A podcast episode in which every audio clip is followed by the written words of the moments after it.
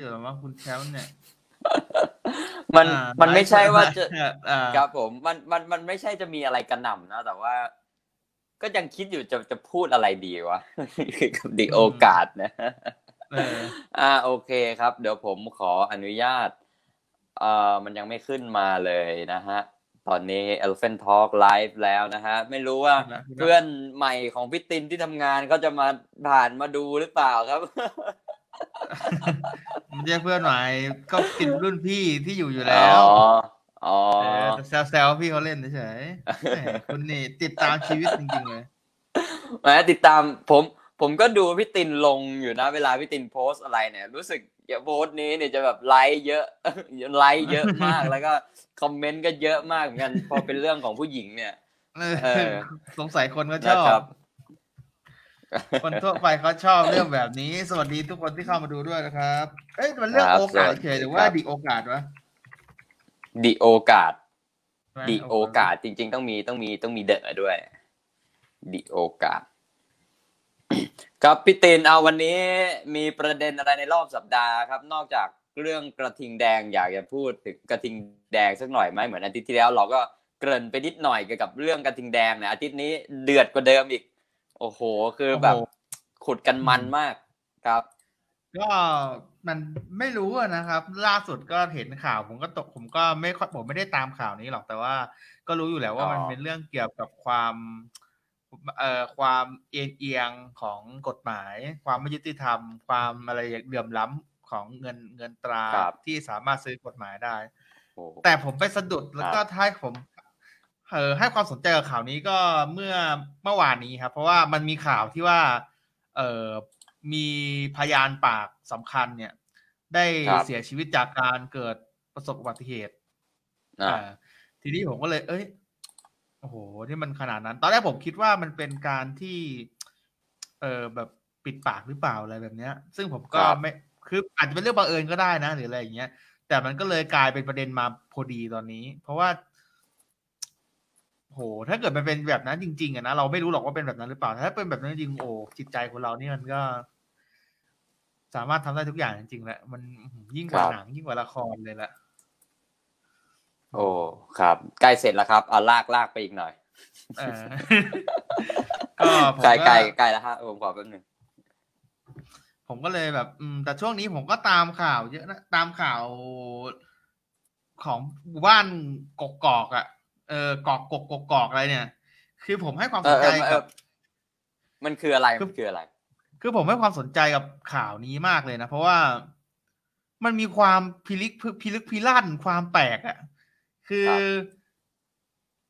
มันมีการเข้าไปทำคดีต่างๆในหมู่บ้านซึ่งมันก็เรื่องมันก็เริ่มจากการที่มีเด็กอ่ะหายตัวไปคือน้องชมพู่หายตัวไปทีเนี้ยพอมันเริ่มมีการที่มีนักข่าวมีตำรวจอะไรลงพื้นที่กันไปตรวจสอบอะไรแบบเนี้ยก็เริ่มแบบชาวบ้านก็เริ่มแบนตำรวจแบนคนนู้นแบนคนนี้อะไรแบบเนี้ยซึ่งมันก็แปลกไงผมว่าแบบเอ้ยทำไมชาวบ้านถึงไม่ให้ความร่วมมือมันมีเรื่องอะไรที่มันลึกลงไปกว่าคดีนี้หรือเปล่าอะไรแบบเนี้ยซึ่งผมอันนี้ผมไม่รู้หรอกเพราะเราเป็นเพียงแค่ประชาชนธรรมดาที่เสพข่าวจากทางช่อง3 YouTube อะไรแบบเนี้ยแต่ล่าสุดเนี่ยผมไปฟังคุณอัจฉริยะมาอันนี้ก็ฟังหูไว้หูแล้วกันนะครับเพราะว่าคุณอัจฉริยะนี่ก็คือใครอันนี้เขาคือใครไม่รู้จักครับก็คือเขาเป็นเหมือนกับว่าเป็นเขาเรียกอะไรอ่ะหัวหน้าสมาคมช่วยเหลือคนเดือดร้อนอะไรประมาณเนี้ยทีนี้เขาก็ออกมาให้ข่าวให้อะไรแบบให้ข้อมูลว่าเรื่องนี้อาจจะเป็นการจัดฉากหรือเปล่าอันนี้เขาให้ข้อมูลในมุมมองเขานะครับว่าอาจจะมีการตายจริงแต่ก็มีการจัดฉากด้วยการที่นักข่าวของสื่อช่องหนึ่งเนี่ยเมคเรื่องขึ้นมาเพื่อที่ให้มันเกิดเป็นเรื่องเป็นสตอรี่อะไรอย่างนี้ขึ้นมาซึ่งถ้าเป็นแบบนั้นจริงครับโอ้โหมันก็แย่มากครับเพื่อที่จะสร้างเรตติ้งขึ้นมาให้กับช่องข่าวช่องหนึ่งด้วยการเอาชีวิตของคนของเด็กคนหนึ่งเนี่ยมาทำเป็นสตอรี่มาทำเป็นเรื่องราวเพื่อหากับเงินเข้ากระเป๋าตัวเองเนี่ยมันก็ค่อนข้างที่จะดูแย่พอสมควรแต่นี้ผมบอกไว้ก่อนว่าเป็นเพียงแค่ทฤษฎีที่เขาหยิบมาพูด อาจจะไม่ใช่เรื่องจริงก็ได้อันนี้เราก็ฟังหูไว้หูแล้วกันนะครับครับซึ่งผมไม่รู้ว่ามันเป็นเขาบอกเป็นช่องดังเลยนะผมก็ไม่รู้ว่าเป็นช่องไหนโอ้ยก็ผมเห็นอยู่ช่องนึงเล่นตลอดเลยฮะมีนักข่าวชื่อคุณพุทธมีแต่ไม่บอกนะครับว่าคุณพุทธอยู่ช่องไหนแต่มีอีกช่องนึงก็เล่นนะช่องไหนอ่ะคุณมีช่องที่ย่อๆช่องที่นักข่าวชื่อย่อว่าหนุ่มอ่ะครับคุณหนุ่มโอ้นี่มึงย่อแล้วใช่ไหมครับย่อแล้วครับย่อแล้วมันก็เลยไม่รู้ว่าอันไหนไงเขาก็มีการมาแบบนี้เขาเรียกว่าไม่รู้เรียกว่าอะไรใส่ร้ายหรือเปล่านะมันก็เลยน่าติดตามกันต่อไปแล้วว่าเรื่องนี้จะจบลงยังไงนะครับว่าเนี่ยมันก็กลายเป็นว่าเราเป็นสันดานแย่ของเราไปด้วยเลยว่าแบบว่าเอ้ยเราก็ไปเสพข่าวพวกนี้ทั้งที่แบบข่าวพวกนี้นี่มันทำให้คนเดือดร้อนหรือเปล่าหรืออะไรอย่างนี้หรือเปล่าเนี่ยผมก็ไม่รู้นะแต่คือเราก็ให้ความสนใจอ่ะแล้วก็วันนี้วันที่31ครับผมสิ้นเดือนแล้วพรุ่งนี้พี่ตินมีเลขหวยใบให้กับสมาชิกชาวเอเวนทอล์กเราไหมครับว่าพรุ่งนี้เลขอะไรดีครับมีในคลังมีในข้อมูลของตัวเองหรือยังฮะเชื่อไหมครับว่าผมเนี่ยเป็นคนที่ลุ้นหวยทุกรอบเลยโดยการที่มีเลขที่ลุ้นอยู่เลขเดียวก็คือเลขเดียวด้วยไม่ใช่เลขเดียวหมายถึงว่าเป็นตัวเดียวอ่ะ789เป็นชุดเดียวผมลุ้นให้ออก789เนี่ยผมนั่งลุ้นมาเป็นเกือบปีแล้วไม่ยังไม่ออก789สักที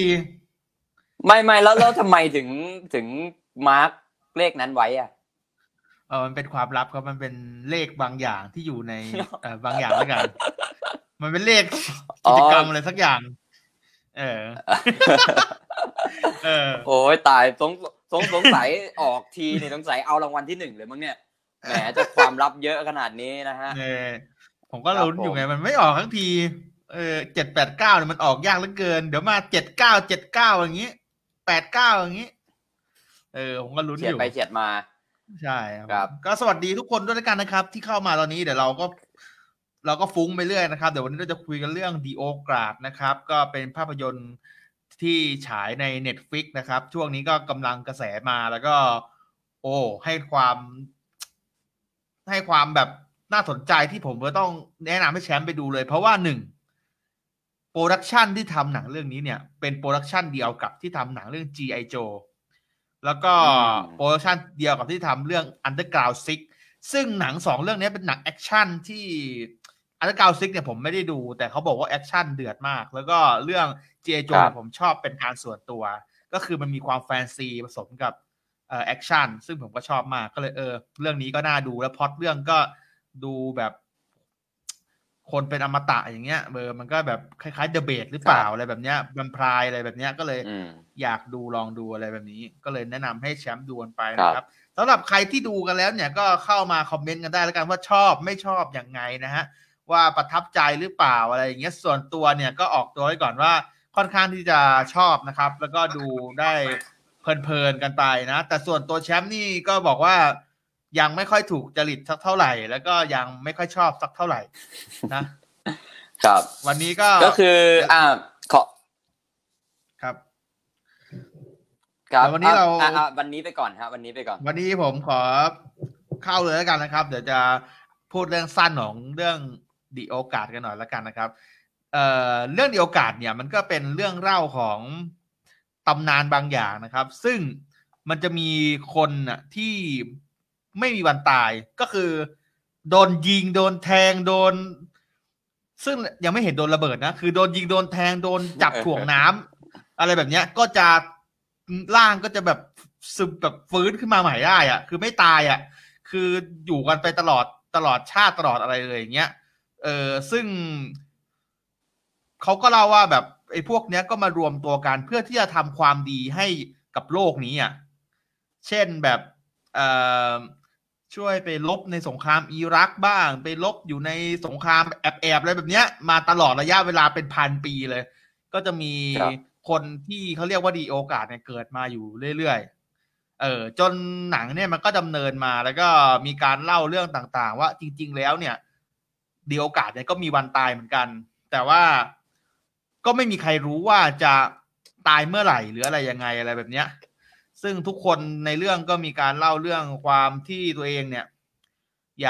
ยากตายบ้างอะไรแบบเนี้ยคือพอพูดถึงเรื่องความตายแล้วเราไม่ตายเนี่ยผมคิดไปถึงเรื่องน้ำพุอัศจรรย์น้ำพุก็คือน้ำพุเป็นความยาววัยใช่ไหมอ๋อผมคือเรื่องใจนึกว่าเรื่องน้ำพุกูก็งงอะไรว่าเรื่องน้ำพุมีแฟนตาซีน้ำพุแห่งความยาววัยเนี่ยมันมีตำนานประวัติซึ่งผมก็เคยดูการ์ตูนเนี่ยมันจะมีเรื่องเล่าคล้ายๆซึ่งผมคิดว่ามันได้แรงบันดาลใจมาจากน้ำพุแห่งความยาววัยนะก็คือการที่เจ้าชายคนหนึ่งเนี่ยได้รับน้ำพุเข้าไปแล้วก็มีความหน้าหนุ่มสายตลอดเวลาแต่ก็มีความคับแค้นใจก็คือความเจ็บใจอย่างนึงก็คือคนที่ตัวเองรักเนี่ยต้องแก่และตายไปก่อนตัวเองเสมอตัวเองก็ยังหนุ่มอยู่อย่างนั้นแหละไม่มีวันที่จะแก่ไปก็เลยกลายเป็นว่าเขาก็อยากจะตายสักทีอะไรประมาณนี้มันก็มีเรื่องอะไรต่างๆอยู่ในหนังเรื่องนี้ด้วยเหมือนกันโดยทีเนี้ยหนังก็ดำเนินไปเป็นการช่วยอะไรต่างๆก็ตามแต่ทีเนี้ยมันก็มีองค์กรหนึ่งมาชื่อองค์กรว่าเมอริกมั้งถ้าจำไม่ผิดองค์กรว่าเมอริกเนี่ยมันเป็นองค์กรแพทย์องค์กรเกี่ยวกับเภสัชก็คือจะทำยาต่างๆเพื่อที่จะให้โลกดีขึ้นแต่เรียกว่าอะไรวะกรรมละวิธีของมันการที่จะได้มาเนี่ยมันไม่สนใจคือมันไม่มีมนุษยธรรมอ่ะพูดง่ายๆมันจะจับคนมาทดลองให้ตายไปเป็นพันคนเพื่อที่จะได้ยามามันก็จะทำเพื่อที่จะได้ยามาเพื่อจะได้กำไรเพื่อจะได้อะไรต่างๆมาอย่างเงี้ยสุดท้ายเนี่ยมันก็มาเจอกับพวกกลุ่มดีโอกาสซึ่งพอมันเจออย่างนี้มันก็สนใจสิแบบเฮ้ยอยากเอามาวิจัยเว้ยเพื่อที่ให้คนเนี่ยอยู่กันอย่างอมตะสุดท้ายก็เลยเกิดการแย่งชิงการลักพาตัวกันขึ้นขององค์กรเมอริกกับดีโอกาสก็จับตัวกันไปและทีเนี้ยพอจับตัวไปเนี่ยนางเอกก็เลยต้องหาทางที่จะไปช่วยเพื่อนที่โดนจับตัวไปซึ่งมันก็มีปมต่างๆอะไรในเรื่องแล้วนางเอกจะช่วยเพื่อนได้ไหมช่วยยังไงแล้วจุดจบจะจบยังไงการนางเอกจะตายหรือเปล่าเพื่อนจะตายไหมแล้วเรื่องราวมันเป็นยังไงทำไมถึงไม่มีวันตายมันมีเฉลยไหมทำให้กูอยากรู้ทั้งเรื่องเนี่ยมีเฉลยไหมว่าทำไมถึงไม่ตายอะไรเงี้ยก็ไปติดตามดูได้ครับในมีโอกาสนะครับมีฉายทาง Netflix นะครับแล้วก็ Movie HD ดูฟรีนะฮะโอ้ยนี่วันนี้ข้อมูลแน่นมากเลยเนี่ยวันนี้พี่ตินเนี่ยข้อมูลแน่นเลยแสดงว่าแบบชอบจริงๆก็คือพี่ตินดูมันจะมีหนังอีกเรื่องนึงของ Netflix ที่ดังที่เป็นหนังบู๊เป็นหนังแบบนี้เลยก็คือเป็นหนังบู๊แล้วก็ขายชื่อนักแสดงก็คืออย่าง Extraction เนี่ยได้ดูหรือยัง Extraction นี่ยังไม่ดูนี่อันนี้ทอป่ะทอเล่นป่ะใช่ยังไม่ได้ดูเหมือนกันครับยังไม่ได้ดูเรื่องนั้นครับก็คืออยากมันมากนะมันคืออยากจะยกมาหน่อยก็คือว่า Extraction นี่เขาเป็นหนังบู๊ที่ขายชื่อนักแสดงก็คือคริสแฮมเวิร์ดเขาก็ขึ้นตัวเป่งๆมาเลยว่าคริสแฮมเวิร์ดดารานำแล้วก็หนังบู๊แน่นอนแต่พอมาถึง The Ogard เขาก็ขึ้นชื่อชาร์ลิสเทียรอนชาร์ลิสเทียรอนตัวเป่งๆเหมือนกันอะไรคนนี้ก็ดาราระดับแม่เหล็กเหมือนกันแล้วก็โปรยว่าตัวเองเป็นหนังบู๊แต่สิ่งที่มันแตกต่างกันผมขออนุญาตเปรียบเทียบแล้วกันเพราะว่ามันเป็นหนังประเภทเดียวกันแล้วก็มันอยู่ในสตรีมมิ่ง Netflix ด้วยก็คือ Extraction เนี่ยถ้าเกิดใครได้ดูเนี่ยอันนั้นน่ะคือผมถือว่าเป็นหนังบู๊นะ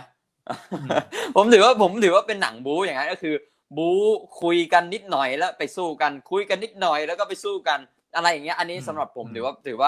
เป็นบู๊แบบจริงๆนะฮะแต่ว่า The Ogard เนี่ยเป็นหนังที่คือถ้าเกิดใครที่ได้ดูเทรลเลอร์หรือว่าได้ดูทีเซอร์เนี่ยเราก็จะเห็นแต่การต่อสู้ของตัวละครเนาะแต่ว่าพอดูจริงผมมองว่าฉากบู๊มันมีประมาณ20น้อยไป 30% ของเรื่องนะแต่จริงๆแล้วมันเป็นหนังดราม่ามากกว่า ใช่ดีโอกาสผมสำหรับผมไม่ใช่หนังบูนะครับเป็นหนังดราม่าแต่ว่าในเทรลเลอร์เขาตัดให้เป็นหนังบูครับบูมันแค่ส่วนประกอบแล้วผมก็เลยแบบผิดหวังหน่อยนึงก็คิดว่าจะมาบูแล้วพอบูจริงผมก็ไม่อินด้วยอ่ะคืออย่างนี้ฮะที่ไม่อินเพราะว่าอย่างที่พี่ตินพูดเมื่อกี้ตัวละครเขาเป็นอมตะใช่ไหมก็คือว่า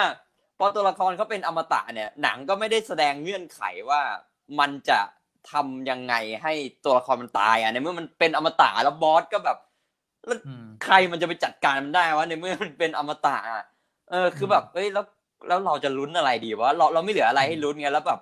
คู่ต่อสู้ก็แบบคือสำหรับผมคือคู่ต่อสู้แบบมันดูกระจอกอ่ะถึงแม้คู่ต่อสู้เขาจะสร้างเงื่อนไขมาประมาณนึงแล้วก็พอไปถึงเนื้อเรื่องเงี้ยมันก็แบบโอเคเขาก็โดนจับโดยกลุ่มคนองค์กรเมอริกไปแต่ว่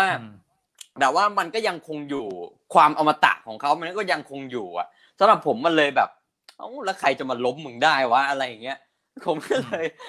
ไม่อินกับตรงนี้อันนี้พี่ตินว่ายังไงบ้างสำหรับตรงนี้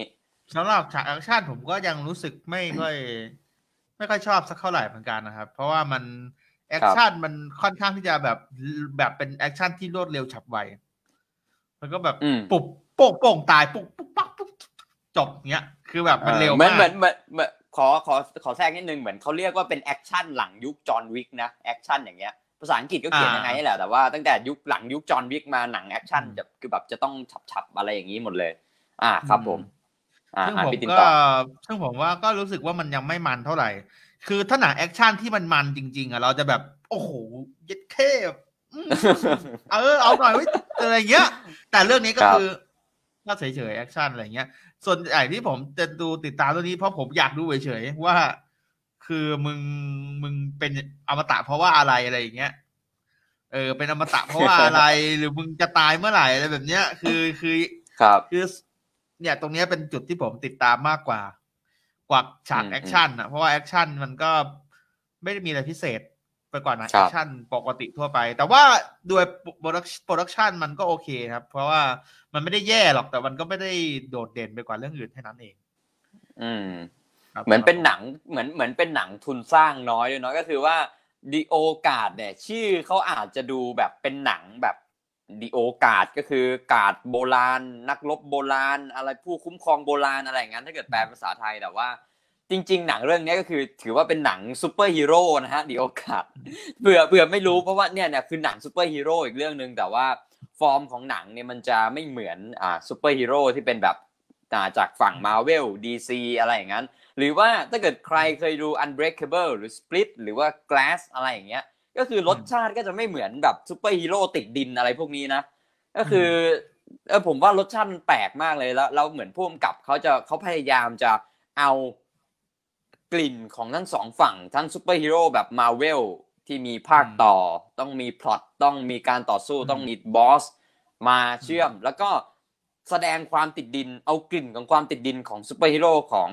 Unbreakable ของ Glass มาเนี่ยมารวมกันแต่เมื่อเอามารวมกันเนี่ยผมคิดว่ารสชาติในหนังเรื่องนี้มันยังไม่อร่อยเท่าไหร่เพราะว่าอย่างเช่นมันจะมีซีนดราม่าหรือว่าซีนคุยอะไรเงี้ยคือหนังจะเงียบมากๆเงียบแล้วแบบไม่รู้จะให้เราตามอะไรแล้วก็บางทีความเป็นเหตุเป็นผลความสมเหตุสมผลในนิดๆหน่อยๆของตัวละครเนี่ยมันก็ยังไม่โอเคเท่าไหร่ก็เลยแบบผมก็เลยค่อนข้างไม่ประทับใจนะฮะสำหรับดีโอกาสแล้วก็เรื่องนี้เนี่ยยังมีประเด็นให้พูดถึงอย่างที่เราพูดกันว่าดีโอกาสเนี่ยเป็นหนังที่เป็นหนังดราม่านะครับดราม่า 70% เตือนอีกครั้งหนึ่งก็คือประเด็นที่เขานำมาดราม่าเนี่ยก็คือว่าชีวิตอมตะเพราะพวกดีโอกาสเนี่ยเขาเป็นอมตะก็คือเขาอยู่มีชีวิตอยู่มาหลายร้อยปีแล้วผ่านยุคสงครามนโปเลียนผ่านสงครามโลกผ่านอะไรเขาก็ต้องเห็นคนสูญเสียเมื่อในระยะเวลาหนึ่งเขามีครอบครัวแต่ว่าเขาไม่มีวันตายเขาก็ต้องดูครอบครัวเขาตายไปต่อหน้าต่อตาจากการแก่ตายบ้างจากการป่วยตายบ้างไอ้ตรงเนี้ยมันหนังมันก็มีประเด็นมาให้ถกเถียงกันหรือว่าให้มาให้ขบคิดกันในแง่ของชีวิตอมตะจริงๆมันดีจริงหรือเปล่าในเมื่อเราไม่ตายก็คือขอมาเชื่อมในสำหรับพวกเราเองละกันก็คือว่า สมมุติแชมป์ตินอย่างเงี้ยมีชีวิตอมตะไม่มีวันตายแต่ว่าคุณไม่มีวันตายอันนั้นก็คือข้อดีของคุณแต่ว่าเมื่อความสูญเสียของคนรอบข้างมาหาของเพื่อนของพ่อแม่ของพี่น้องมาหาเนี่ยมันจะรับได้ไหมพี่ตินมองว่ามันมีข้อดีข้อเสียยังไงบ้างสำหรับชีวิตอมตะเนี่ยถ้าเกิดมาเป็นของเราบ้างเนี่ยสิ่งเนี้ยมันยังไม่รู้หรอเพราะว่ามันถ้าเกิดเราไม่ได้ครอบครองเองเนี่ยผมคิดว่าถ้าผมคิดเองว่าประมาณสัก100 ปีแรกเราจะยังชอบมันอยู่สัก100 ปีหรือ200 ปีเราอาจจะยังชอบมันอยู่แต่ให้เกิดไปสักพันลองไปอยู่สัก1,000 ปีสิหรือว่าสัก2,000 ปีอย่างเงี้ยมันก็น่าจะเคว้งเหมือนกันว่าเราไม่รู้จักใครเลยแล้วก็แบบเราก็ไม่มีจุดหมายในชีวิตอ่ะก็คือตายก็ตายก็ไม่ตายอย่างเงี้ยวัวทำอะไรก็ไม่ได้คือก็เลยแบบคิดว่ามันก็มีข้อทั้งข้อดีทั้งข้อเสียมันเป็นเหมือนคำสาปนะผมว่าเป็นเหมือนคำสาปอะไรสักอย่างหนึ่งอ่ะมันไม่มันน่ากลัวผมคิดว่ามันเป็นเรื่องที่มันน่ากลัวมากกว่านะเพราะว่าถ้าเกิดมนุษย์มันมีความตายเนี่ยมันก็การมีชีวิตอยู่เพื่อดูคนที่เรารักตายเนี่ยมันแบบนะ มันก็น่าจะเจ็บปวดประมาณหนึ่งนะครับ แล้วก็ความน่าสนใจในหนังเนี่ยที่ผมเห็นเนี่ยมันเป็นหนังซูเปอร์ฮีโร่ที่มีความ LGBTQ ด้วยเลสเบี้ยนเกย์ไบเซ็กชวลเควียร์อะไรพวกนี้ก็คือในทีมของดิโอกาดเนี่ยฮะก็คือว่ามันจะมีตัวละครอยู่คู่หนึ่งในทีมเนี่ยมีอยู่4 คนและอีก2 คนเนี่ยในทีมเนี่ยเขาเป็นแฟนกันแต่ว่าคนที่เป็นแฟนกันเนี่ยเขาเป็นเกย์ฮะก็คือผู้ชายรักกับผู้ชายซึ่งผมมองว่ามันเป็นปรากฏการณ์ที่น่าสนใจมากของหนังซูเปอร์ฮีโร่นะอันนี้ก็คิดไม่ออกเหมือนกันนะว่าหนังซูเปอร์ฮีโร่เรื่องไหนที่มีตัวละครที่ชอบเพศเดียวกันตัวละครเพศเดียวกันที่ชอบกันบ้างมีไหมไม่มีใช่ไหมMarvel ก็ไม่มี DC ก็ไม่มีของ M Night ก็ไม่มีแต่ชายหญิงหมดเลยเนาะแต่ว่าดิโอกาดเนี่ยมีตัวละครผู้ชายรักกันผมก็เอ้ยตรงนี้เป็นกลิ่นที่แบบกลิ่นที่แปลกเหมือนกันนะแต่ผมมองว่ามันน่าจะเป็นกลิ่นที่มันน่าจะเยอะขึ้นในหนังซูเปอร์ฮีโร่หรือว่าเป็นลักษณะเมนสตรีมตรงเนี้ยตรงนี้พี่ตินมีอะไรอยากพูดถึงไหมฮะสำหรับประเด็น LGBTQ ในหนังเนี่ยก็ผมคิดว่ามันก็เริ่มในวงมันก็เริ่มเปิดในวงกว้างนะครับผมคิดว่าหนังที่เขาทำแบบนี้เพราะเป็นการที่เป็นแรงผลักดันแล้วก็ช่วยทำให้คนที่ชายรักชายหญิงรักหญิงเนี่ยได้มีจุดยืนในสังคมมากยิ่งขึ้นให้คือยิ่งเราเห็นสิ่งแบบนี้อ่ะในสื่อบ่อยเท่าไหร่เนี่ยคนก็จะยิ่งยอมรับมันได้เร็วยิ่งขึ้นเพราะว่าบางคนหรือว่าบางคนเขาก็อาจจะยังไม่ยอมรับในสิ่งนี้ในสิ่งที่ว่าชายรักชายหรือหญิงรักหญิงอะไรแบบเนี้ยซึ่งพอหนังมันเริ่มมีการรวมไปถึงกฎหมายต่างๆเนี่ยเริ่มมีการเปิดช่องแล้วก็เริ่มที่ทำให้มันถูกกฎหมายแล้วก็ได้รับคือถูกกฎหมายอย่างเดียวมันไม่พอมันต้องได้รับการยอมรับจากสังคมด้วยซึ่งผมคิดว่าหนังที่ทำแบบนี้มันก็ดีแล้วล่ะมันเหมือนกับว่าเป็นการที่ทำให้เราอ่ะคุ้นเคยกับมันแล้วก็ให้โลกอ่ะเริ่มเปิดรับซึ่งมันก็เริ่มมันก็เปิดรับมากขึ้นแหละแต่ผมก็คิดว่ามันก็ยังไม่สุดอ่ะคือมันยังเปิดได้มากกว่านี้อะไรแบบเนี้ยผมคิดว่านะก็เป็นการดีแล้วที่หนังเริ่มให้ความสนใจกับเรื่องแบบนี้มากขึ้นอย่างพอยกตัวอย่างได้ไหมคำว่าเปิดได้มากกว่านี้พอยกตัวอย่างได้ไหมอันนี้ผมก็ยกตัวอย่างไม่ถูกนะแต่ว่ามันก็ยังมีการบูลลี่กันในไทยอยู่เช่นอิตุ๊ดไอ้กระเทยอะไรแบบเนี้ยผมคิดว่าเรื่องแบบเนี้ยมันควรที่จะลดหายไปหรือว่ามีน้อยลงอะไรอย่างเงี้ยคือตุ๊ดแล้วทำไมอะไรแบบเนี้ยมันก็ยังมีการเหยียดเพราะว่ามันยังเกิดการไม่ยอมรับกันอยู่ในสังคมใช่ถ้าเกิดเรามีการยอมรับขึ้นไอ้เรื่องแบบเนี้ยมันก็จะไม่เกิดขึ้นไม่มีน้อยลงครับซึ่งการที่หนังเมนสตรีมหรือว่าหนังแมสมีประเด็นตรงนี้มันก็เป็นเรื่องน่าสนใจแล้วผมมองว่ามันจะเป็นแม่พิมพ์ที่หนังเมนสตรีมจะใ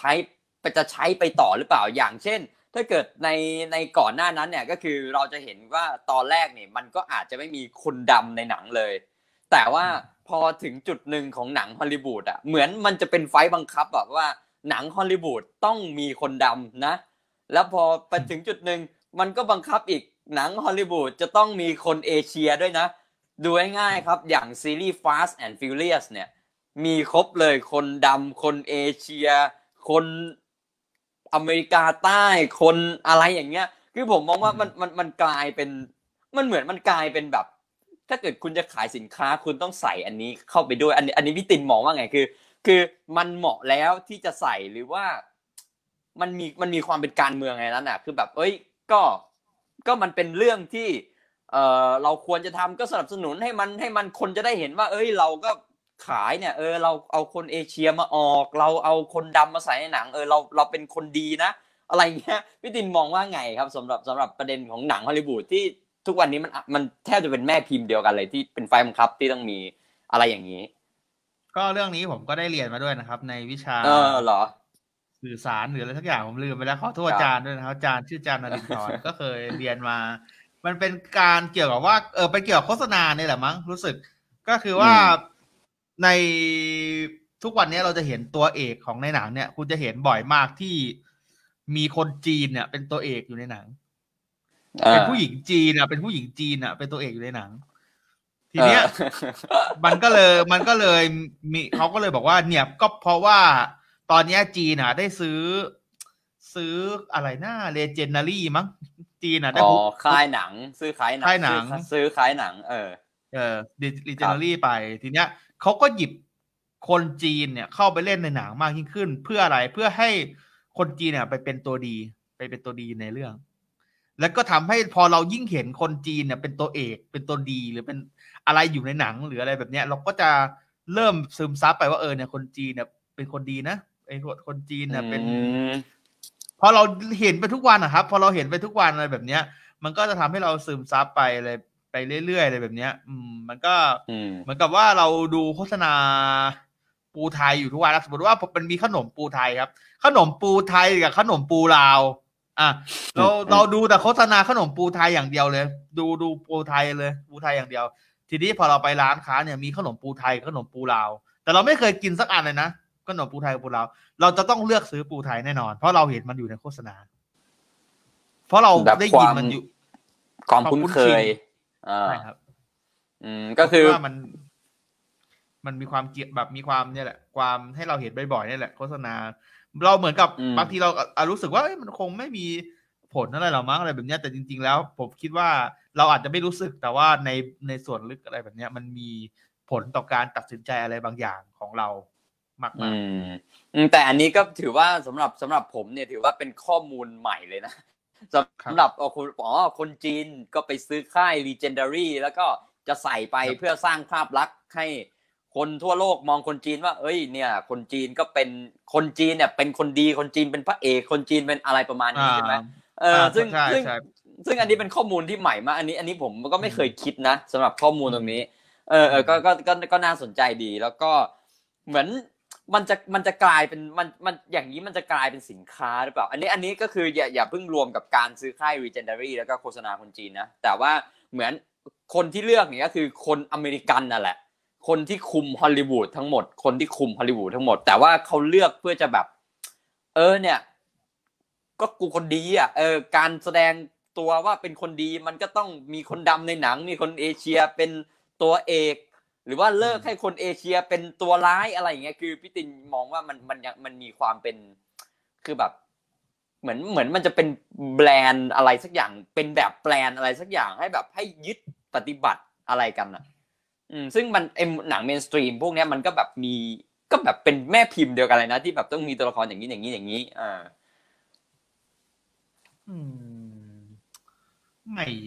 ม่แน่ใจเหมือนกันครับก็พูดไม่ถูกเหมือนกันเรื่องตรงนี้มันก็อาจจะเป็นความที่แบบอันนี้ด้วยแหละแบบพอเรื่องกระแสของสังคมด้วยหรือเปล่าหรืออะไรแบบนี้ด้วยหรือเปล่าที่ทำให้ต้องแบบหยิบบางอย่างเช่นถ้าเกิดกระแสของบางเรื่องเนี่ยเขาก็อาจจะไม่ยอมรับคนเอเชียนะก็เหมือนกับว่าอย่างที่เราเคยคุยกันในเรื่อง Star Wars ที่มีการแบน ตัวนักแสดงเอเชียออกไปอ่ะ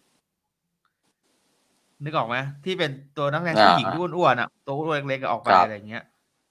ก็อาจจะมีส่วนเกี่ยวข้องด้วยกับตรงนั้นด้วยครับโอเคก็อันนี้แตกประเด็นกันนิดหน่อยสำหรับเรื่องคนดำคน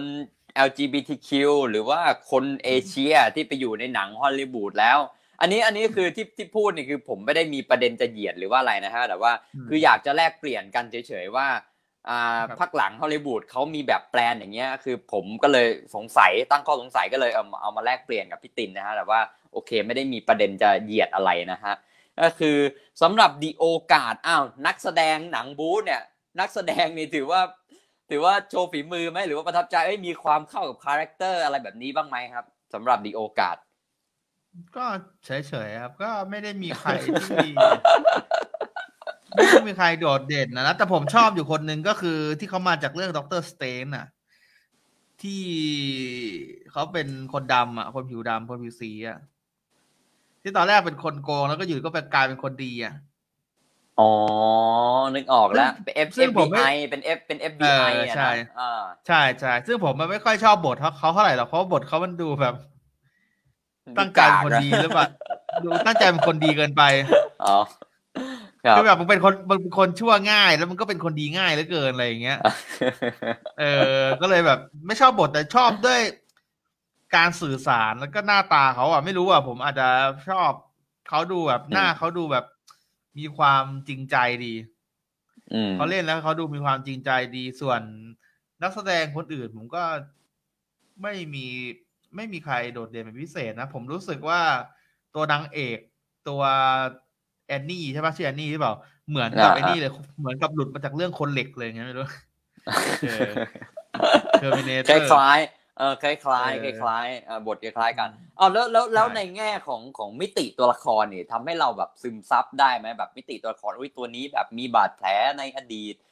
เรามองว่าเอ้ยตัวนี้มีบาดแผลแต่มันทำให้ตัวละครลึกขึ้นอะไรตรงเนี้ยอันนี้พี่ตินรู้สึกไหมฮะ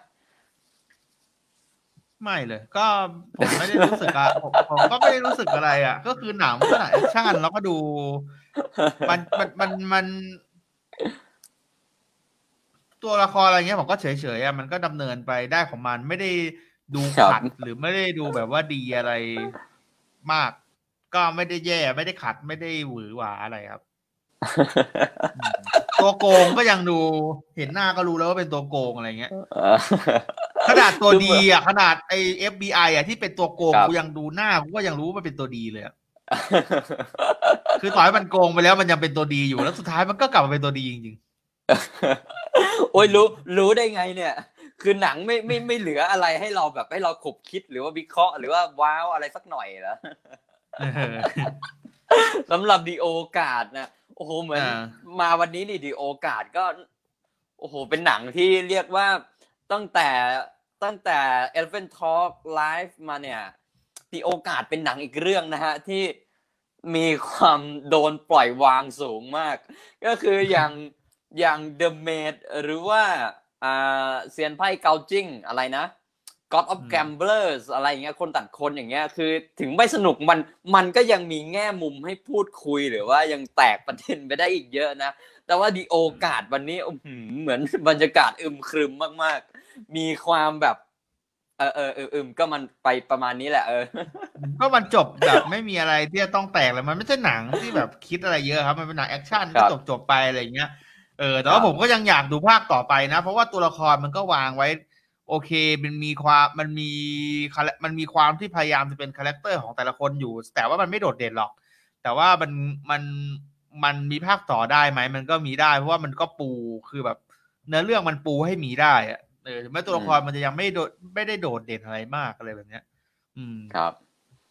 ครับสำหรับย้ำกันอีกทีนะฮะสำหรับดิโอกาสเนี่ยถ้าเกิดใครได้ดูแล้วเนี่ยหนังเรื่องนี้มีภาคต่อนะฮะถ้าเกิดใครสนุกหรือว่าอยากติดตามก็เดี๋ยวรอกันได้เพราะว่าล่าสุดข้อมูลเนี่ยผมไปเจอมาดิโอกาสเนี่ยเป็นหนังที่รายได้สูงสุดท็อป10ของ Netflix เลยนะ Netflix ทั่วโลกอ่ะก็คือดิโอกาสก็อยู่ในลิสต์นี้เหมือนกันซึ่งอันดับ1เนี่ยก็คือ Extraction ซึ่ง Extraction นี่ไ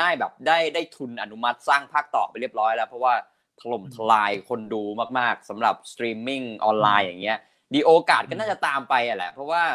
ก็ติดอันดับท็อปอ่ะเนาะอย่างที่ว่ากันไปเป็นหนังบู๊แล้วก็ขายชื่อนักแสดงได้ก็คือมันไอเทรนอย่างนี้ก็รู้สึกว่ามันก็เป็นเทรนตั้งแต่แบบยุคอดีตนั่นแหละเนาะก็คือหนังบู๊แล้วก็เอานักแสดงดังๆมาแปะอะไรเงี้ยก็มักจะได้เปรียบในตลาดเนี่ยคนก็มักจะสนใจแล้วแล้วก็มันก็หลักฐานของความสำเร็จในการตลาดรูปแบบนี้หรือว่าในการสร้างหนังรูปแบบนี้มันก็มาแสดงให้เห็นนั่นแหละจากรายได้ที่หรือว่าจากคนดูที่ดูกันใน Netflix ครับโอเคก็ประมาณนี้วันนี้แล้วเป็นจะเอาคะแนนหรือว่าฉากที่ชอบถ้ามีนะฮะหรือว่าฉากไหนก็ได้ครับเอาฉากก่อนผมว่ามีแบบอยากจะแนะนำไม่ต้องประทับใจก็ได้แต่ว่าอยากจะแนะนำบ้างไหมฮะโอ้โหนี่ผมไม่ได้คิดฉากเลยนะผมขอคิดแป๊บนึงครับฉากที่ชอบดิโอกาสนะฮะชาลิสเทียรอนแล้วผู้กำกับเนี่ยก็เป็นเด็กใหม่นะคนนี้ก็คือเป็นหน้าใหม่แห่งวงการภาพยนตร์ด้วยผู้กำกับคนนี้ไม่ตอนแรกผมก็อยากจะพูดก่อนแล้วว่าตินเดี๋ยวแชมป์เอาฉากที่ชอบก่อนก็ได้แต่ว่าก็คิดไม่ออกเหมือนกันเอาฉากไหนดีก็โอเคไม่เป็นไรพี่ตินเอาไปคะแนนเลยดีกว่าเพราะว่าไม่มีฉากที่ชอบก็ไม่เป็นไรแต่ว่าถ้าเกิดคุณผู้ชมหรือคุณผู้ฟังเนี่ยถ้าเกิดใครไปดูก็เจอก็ดีด้วยก็ยินดีด้วยครับสำหรับฉากที่ชอบอะไรอย่างนี้ครับแล้วก็ความประทับใจมันเป็นเรื่องของส่วนตัวของแต่ละคนเนาะครับโอเคเป็นคะแนนแต่คะแนนผมว่าให้ไปที่ผมให้7คะแนนนะครับว้าว7คะแนนเพราะว่ามันก็สำหรับผมนะผมก็ดูเพลินผมไม่ได้ซีเรียสอะไรผมก็ดูแบบดูได้เรื่อยๆอ่ะแถมยังเป็นรอบหนังรอบที่ผมดูแบบตั้งใจด้วยนะคือแบบผมดูแบบไม่หลุดเยอะอ่ะเพราะว่าอย่างหนังหลายๆเรื่องที่ดูกันที่ผ่านมาก็มีหลุดเยอะเหมือนกันเพราะว่าส่วนใหญ่เราจะดูหนังเก่าที่ดูมาแล้วอย่างเงี้ยบางเรื่องก็จะดูไม่ค่อยเต็มแต่อย่างเรื่องเนี้ยก็จะดูเต็มหน่อยเพราะว่าไม่เคยดูมาก่อนแล้วมันแอคชั่นมันย่อยง่ายแล้วก็อย่างเรื่อง The Maid เนี่ยก็ดูบางทีก็ดูไม่ค่อยเต็มเหมือนกันเพราะว่ามันบางทีเป็นฉากผีบ้างปิดตาปิดอะไรบ้างอะไรเงี้ยก็ดูไม่เต็มแต่เรื่องนี้ดูเต็มหน่อยแล้วก็ใส่หูฟังมันก็มันในระดับหนึ่งแต่ว่าไม่ได้ถึงกับมากอ่ะคือมันเป็นระดับ7คะแนนก็คือระดับใช้ได้พอใช้ได้ระดับดีระดับหนึ่งแต่ไม่ถึงระดับว่าโอ้สุดยอดแบบแนะนำไปดูเลยเว้ยแบบไปดูแบบต้องดูให้ได้อะไรแบบเนี้ยคือไม่ขนาดนั้นอะไรเงี้ยคือถ้าหนังแอคชั่นที่ผมดูแล้วมันก็ต้องสุดยอดเลยเอาเลยอัดเลยอะไรเงี้ยหรือผมอาจจะดูหนังพวกยิบมันอะไรเยอะไปบอกไม่รู้ว่าบอกยิบมันนี่มันสะใจจริงเวลามันต่อยอย่างเงี้ยมันอ่ะแต่อันนี้มัน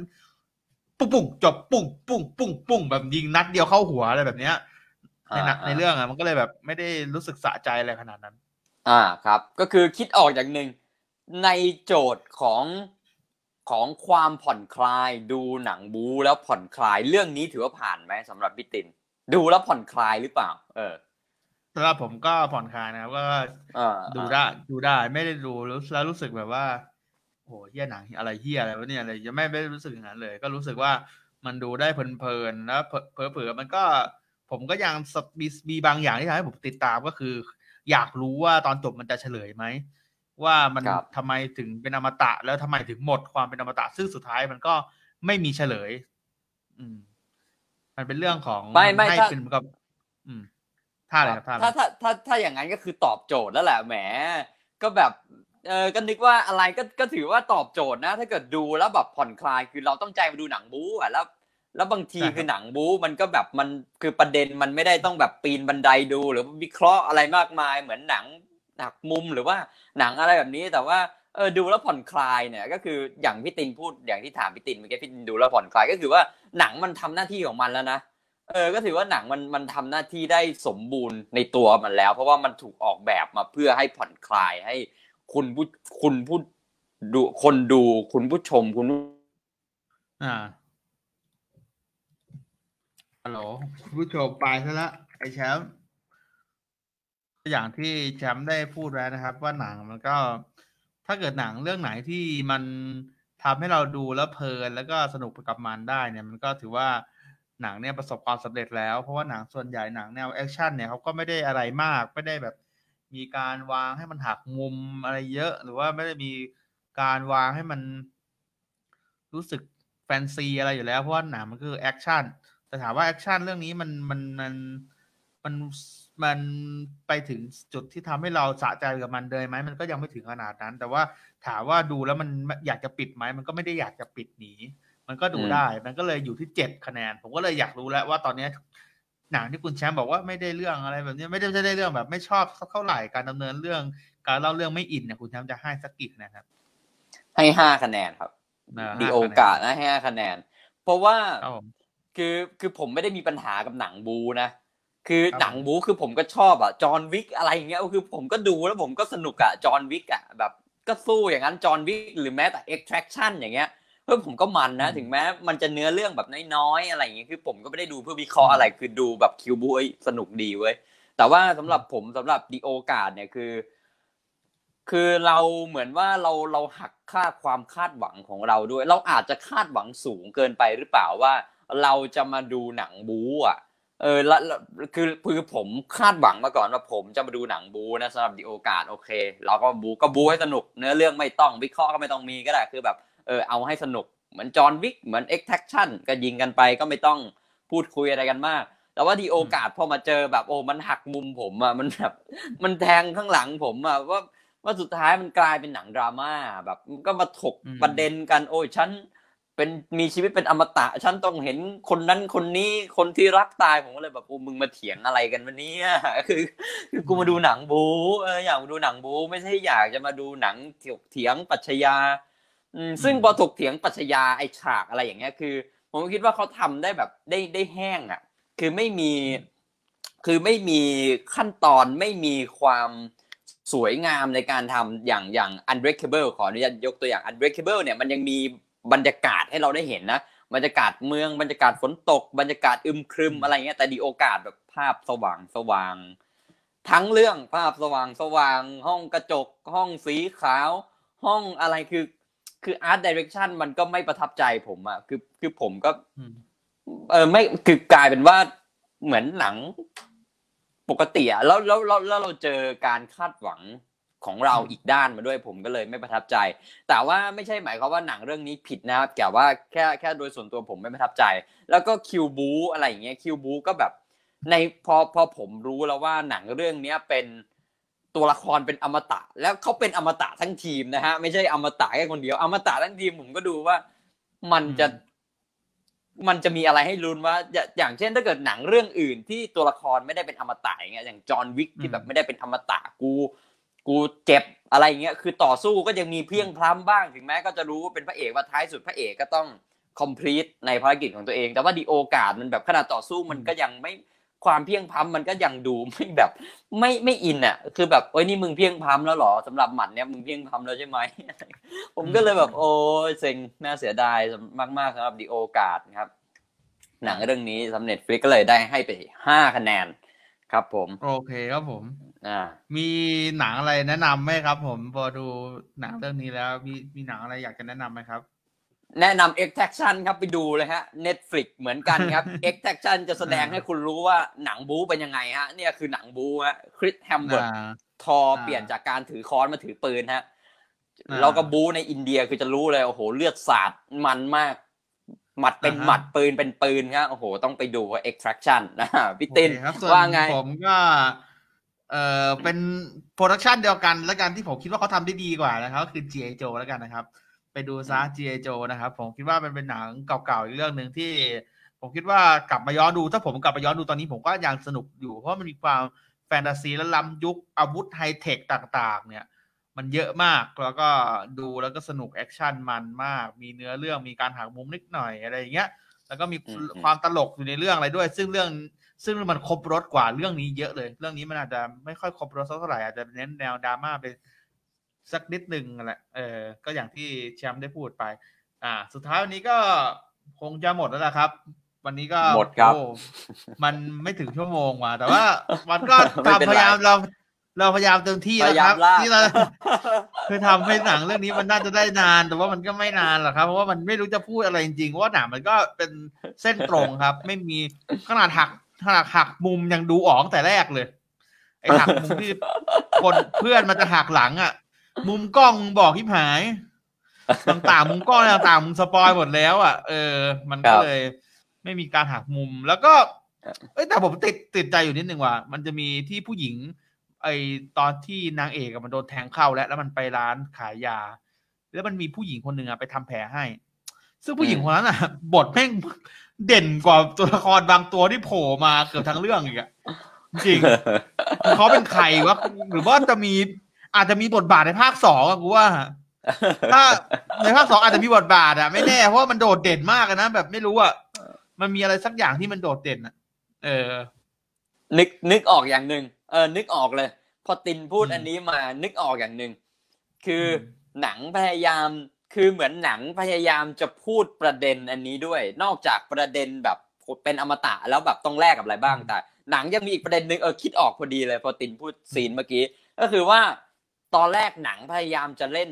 ความแปลกแยกอ่ะฉันเป็นอมตะคือฉันก็แปลกแยกอ่ะพอรู้สึกว่าตัวเองไม่เหมือนใครหรือว่าคนอื่นเห็นว่าคนที่เป็นอมตะเนี่ยไม่เหมือนพวกเขาก็ผลักพวกอมตะว่ายีไอตัวประหลาดอะไรอย่างเงี้ยนำมาสู่ซีนเมื่อกี้ฮะก็คือที่พี่ตินพูดไปก็คือว่าตัวนางเอกเนี่ยชาลิสเทียรอนเนี่ยเขาบาดเจ็บแล้วเขาเข้าไปทำแผลในร้านค้าแล้วก็คนที่เป็นเขาเรียกว่าคนที่ขายของอยู่ตรงเคาน์เตอร์เนี่ยก็มาทำแผลให้แล้วก็คุยกันแล้วประเด็นในการคุยมันก็เป็นประมาณว่าอะไรอ่ะคือไม่อยากคุณไม่สงสัยเหรอทำไมไม่ถามอ่ะไม่ถามว่าเป็นเกิดเป็นเพราะอะไรอะไรอย่างเงี้ยก็คือประเด็นที่เขาจะสื่อในไดอะล็อกเนี้ยก็คือเหมือนว่าคือคุณก็ไม่ใช่คนแปลกอ่ะประมาณนั้นอ่ะคือถึงแม้คุณจะไปโดนอะไรมาฉันก็ไม่ได้จะผลักไสคุณแต่ว่าก็คุณไม่ใช่คนแปลกคุณก็เป็นคนหนึ่งคุณก็อันนั้นเป็นเรื่องของคุณก็คือเหมือนว่าจะทำให้ตัวละครเขารู้สึกว่าว่ะรู้สึกว่าตัวเองไม่ใช่คนแปลกประหลาดในโลกใบนี้อะไรประมาณนั้นแต่ว่าเมื่อบทสรุปของหนังออกมาอยู่ดีๆเขาก็ทิ้งประเด็นนี้ไปนะทิ้งไปดื้อเลยทั้งที่มีประเด็นอย่างตัวละครหนึ่งที่เป็นทหารน่ะที่เป็นทหารแล้วพอเขารู้ว่าเขาพอเขารู้ว่าเขาเป็นหนึ่งในดิโอกะเนี่ยเขาแปลกแยกทันทีเขาแบบเอาหูฟังมานั่งฟังเพลงดราม่าอยู่ในค่ายทหารของเขาซึ่งอันนี้มันก็เป็นอีกเขาเรียกว่าอะไรอีกหลักฐานหนึ่งที่แสดงว่าหนังมันพยายามจะเล่าเรื่องของความแปลกแยกด้วยแต่ว่าสุดท้ายหนังก็ไม่ได้เล่นความแปลกแยกแต่ว่าเล่นแค่ประเด็นเดียวก็คือเรื่องความอมตะในตรงนี้ผมไม่คิดว่ามันก็น่าเสียดายหรือว่ามันก็ไม่ completeในเมื่อหนังปูประเด็นนี้มาด้วยแต่ว่าประเด็นของความแปลกแยกหนังก็ไม่ได้เล่นอะไรมากมายครับก็คิดออกพอดีที่พี่ดินพูดมาเมื่อกี้ครับผมครบถ้วนสมบูรณ์ครับสำหรับวันนี้ Elephant Talk Friday ครับก็สำหรับคนที่ไปกินเบียร์นะฮะวันศุกร์อะไรอย่างเงี้ยก็ปาร์ตี้นะเสาร์อาทิตย์นอนเสาร์อาทิตย์เล่นเกมก็แบบวันศุกร์ก็ไปกินเบียร์กลับบ้านกันปลอดภัยครับขับขี่ปลอดภัยแล้วก็ใครที่จะไปวีคเอนอะไรก็ขอให้สนุกสนานกันนะฮะแล้วก็ระมัดระวังสุขภาพด้วยฮะถ้าเกิด